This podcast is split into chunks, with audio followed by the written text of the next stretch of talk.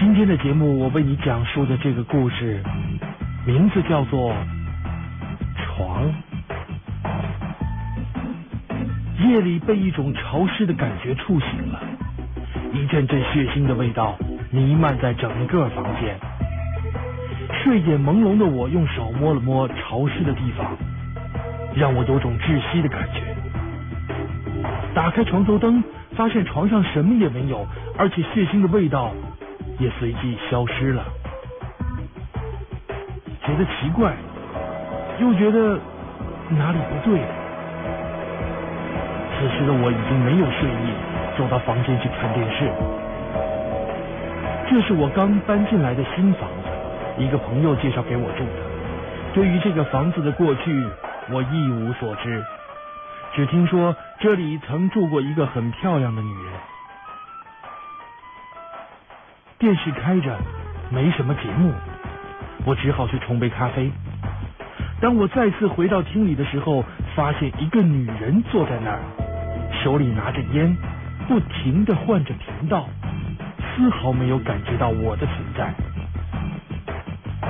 我走近他，看着他，很妩媚，很冷艳。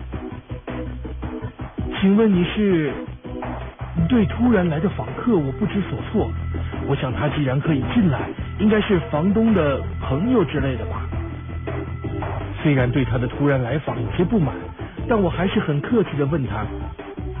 他并没有理我，还是不停的转换着频道。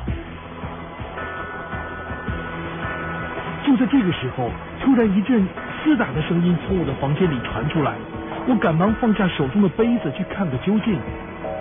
当我走到房间的门口的时候，我惊呆了，一个女人倒在血泊里一动不动，已经死了。一个男人正在慌乱的擦拭着自己身上的痕迹。那个男人样子很熟，但是我又想不起在哪见过他。那个男人脱下衣服，在衣柜里找出另一件干净的男装换上。真奇怪，他竟然没有注意到我就站在门口吗？而且我的衣柜怎么可能有男人的衣服呢？我捂着嘴，傻傻的看着他。他收拾几件衣服，拿着凶器夺门而出，视我为透明人。男人走后，我赶紧走到床前。天哪！我失声出口：“那个，那个死的女人竟然是我，而且睁着很大的眼睛，嘴角还有一丝笑意。怎么会这样呢？”我瘫坐在床上，尸体上的血一滴一滴的流到我身上。除了害怕，我没有任何的感觉。当我回过神，在厅里的那个女人已经走到我面前，眼睛直直的盯着我。她坐到床上，把手中的烟蒂插在尸体的血液中，的声音。他捋了一下刘海之后，手搭到我的肩膀上。你就是这样死的，知道吗？跟我一样。说完，他便躺在我的尸体上。合二为一，不见了。随后我的尸体也渐渐消失，我好怕，但是，但是我该怎么办呢？那一夜我没有睡，坐在床前回味着自己刚才所见到的那一幕，突然觉得一阵眩晕，失去了知觉。当我醒来的时候。发现自己好好的睡在床上，没有丝毫昨夜的痕迹，可能是场梦吧。我自言自语的安慰着自己，起身准备早点。走到客厅，电视还是开着的，烟缸里有一截陌生的烟蒂，带着红红的唇印，让我不觉想起昨晚那个女人。这个时候，我的电话响了。喂，水儿啊，前几天我跟你说要跟你签约的那个陈先生已经到广州了，现在在机场，你去接他吧。他的照片我用电话给你发过去，然后你快点接他。丁宁在电话那边不停的啰嗦着，我说了声 OK 就挂了电话，别的也没多说。等照片发过来没有多久，我就发现没搞错吧？照片竟然是昨晚杀死我的那个男人。电话从我的手中滑落下来，难道真的我要死了吗？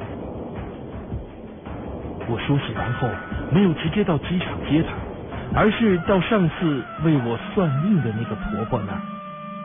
婆婆开了门，眼睛一直瞪着我，而且是那种很可怕的表情。没跟我说话，在我身上重重的拍了两下，然后才露出平和的面容。那怎么了，婆婆？我不解的问。刚才你带进来一个脏东西，我已经把它打走了。水儿啊，你最近是不是接受到陌生的东西了？我就把昨晚的事告诉了婆婆。那你有没有吃动物地方的内脏之类的东西呢？没有啊，最近我只吃面包之类的，而且刚搬进新家，什么都没准备好，不能自己做东西吃啊。新家？你怎么没跟我说过呢？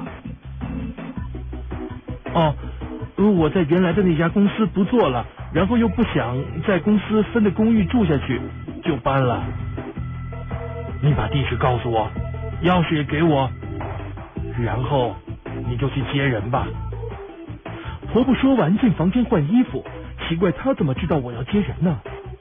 我把钥匙放在桌子上，刚要走，婆婆在房间里说道：“记住，接了那个男人。”你直接把他送到酒店，不要跟他去别的地方，也不要让他换衣服，而有不要告诉他你的地址。我还没明白究竟是怎么回事，不过我还是按照婆婆说的，放下钥匙，留下地址，走出了机场。不好意思，陈先生，呃，家里有点事来晚了。没关系，我只是现在很饿。呃，你可以带我去吃东西吗？嗯，吃东西。婆婆说不可以，可是我又不好拒绝。嗯，那这样吧，陈先生，我先送你去酒店，然后我再帮你点餐，好吗？陈先生，不好意思让你久等了。这样吧，我我请你下去喝东西，好不好？在电梯里，我不知道说什么，只好顺嘴说起请他喝东西。没关系的，女孩子迟到是很正常的。呃，还是我请你喝吧。我知道这有一家奶茶不错，我在这个城市住了五年了，一直都在那儿喝茶。此时我真的不明白，我跟他究竟要发生什么事情，只是顺其自然的一直走下去。喝完茶之后，陈先生买单，然后他对我说：“我们搭车去个地方。”路上我突然觉得很熟，天哪，竟然是我住的地方！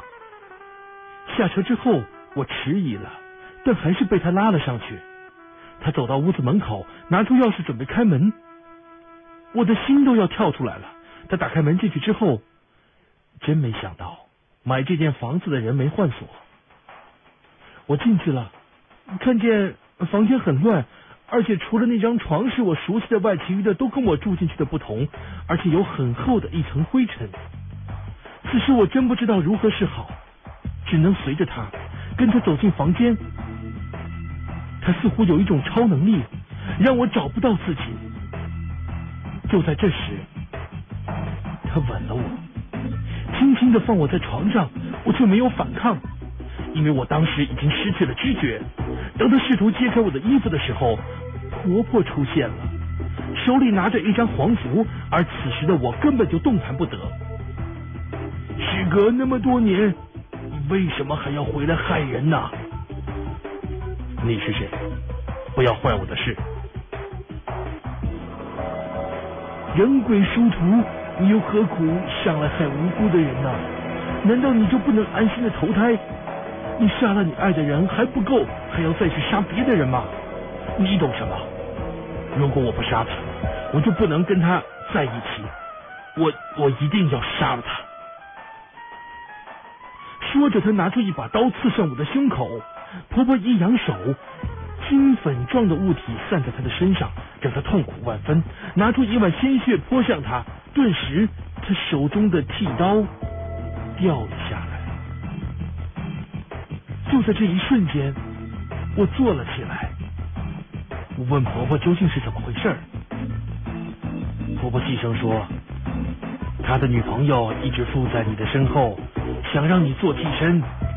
他的女朋友。”也一直在寻找着他，可他全然不知，所以受到了坏魂的唆使。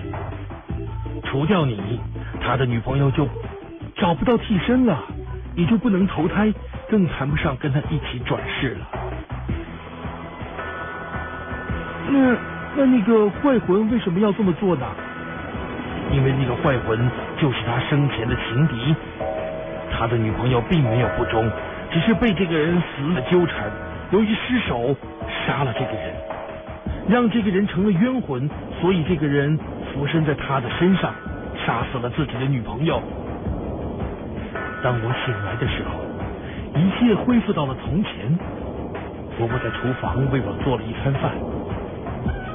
婆婆叮嘱说让我把那张床给扔了，我答应了。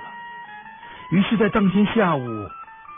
我又去商场买了一张和这张床一模一样的床，